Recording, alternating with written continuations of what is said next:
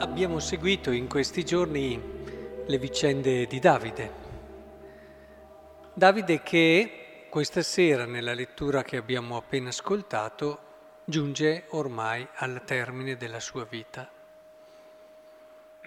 Io me ne vado per la strada di ogni uomo sulla terra.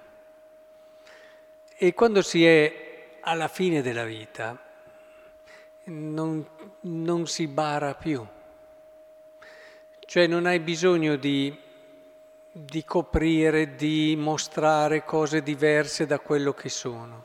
La stessa vita ti ha portato a riconoscere ciò che conta davvero. E quando arriveremo lì, ricordatevelo, quando arriveremo lì avremo una visione dell'esistenza molto diversa da quella che avevamo da ragazzi, da quella che avevamo da, da mezza età e così via perché in quel momento lì percepiremo in un modo unico, quasi che la vita ci, come se ci comparisse tutta insieme, le cose che davvero contano e le cose che contano meno.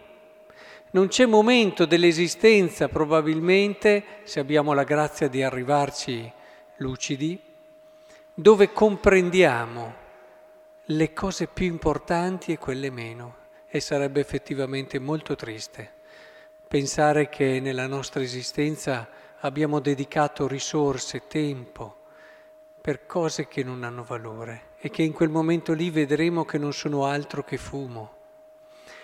Ora, i santi ci insegnano una cosa, la cosa di cui non ti pentirai in quel momento lì è di essere santo. Cioè se davvero la tua vita l'hai orientata alla cosa in assoluto più importante e fondamentale. Ora andiamo a vedere Davide cosa dice a suo figlio. Quindi la consegna che Davide fa in un momento così solenne, decisivo, importante, in un momento dove ha una lucidità unica, Davide che ha provato, eh? ha provato tutto, ha provato eh, la semplicità della vita quando era ragazzo, ha provato il potere, ha provato i beni, i soldi, ha provato anche il piacere, il piacere disordinato, ha provato anche cosa ti può dare il peccato, quell'euforia che sembra all'inizio regalarti tanto ma che poi ti lascia povero e nudo e ti tradisce, peccato ci tradisce sempre. Ora, dopo aver provato tutte queste cose, eh, insomma, due più due comincia a dire adesso posso sapere, capire che cos'è che conta davvero nella vita e a chi lo consegno se non a mio figlio? C'è una cosa, la discendenza, quella che ti permette, c'è come un legame profondo, è come un prolungamento di te e quindi affidi a tuo figlio ciò che hai capito essere la cosa in assoluto più importante. E che cosa gli consegna? E dice, non gli dice, mi raccomando mantieni il potere, oppure cerca di non disperdere il patrimonio che ti lascio, o non gli dice eh, approfitta di ogni occasione e situazione che hai perché ogni lasciata è persa. Non gli dice così, gli dice osserva la legge del Signore tuo Dio, procedendo nelle sue vie ed eseguendo le sue leggi, i suoi comandi e le sue norme, le sue istruzioni, come sta scritto nella legge di Mosè, perché tu riesca in tutto quello che farai e dovunque ti volgerai, perché il Signore compia la promessa che mi ha fatto dicendo se i tuoi figli nelle loro condotte assicureranno di camminare davanti a me con fedeltà e così via. Ora avete capito bene, Davide che ha provato tutto, alla fine ha capito che la cosa più importante è osservare la legge di Dio il tesoro più importante che può consegnare a suo figlio è quello di raccomandargli di essere fedele alla legge di Dio.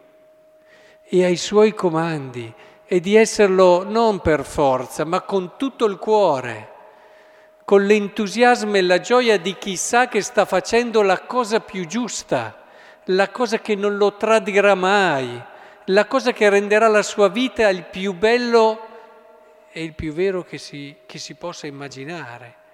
E, e tutto questo perché legato all'osservare la promessa, si dice, perché osservare la legge, scusate, si dice il Signore compie la promessa. Cioè, consegni a tuo figlio una promessa, gli consegni una speranza. Il resto è come una lampadina quando sorge il sole.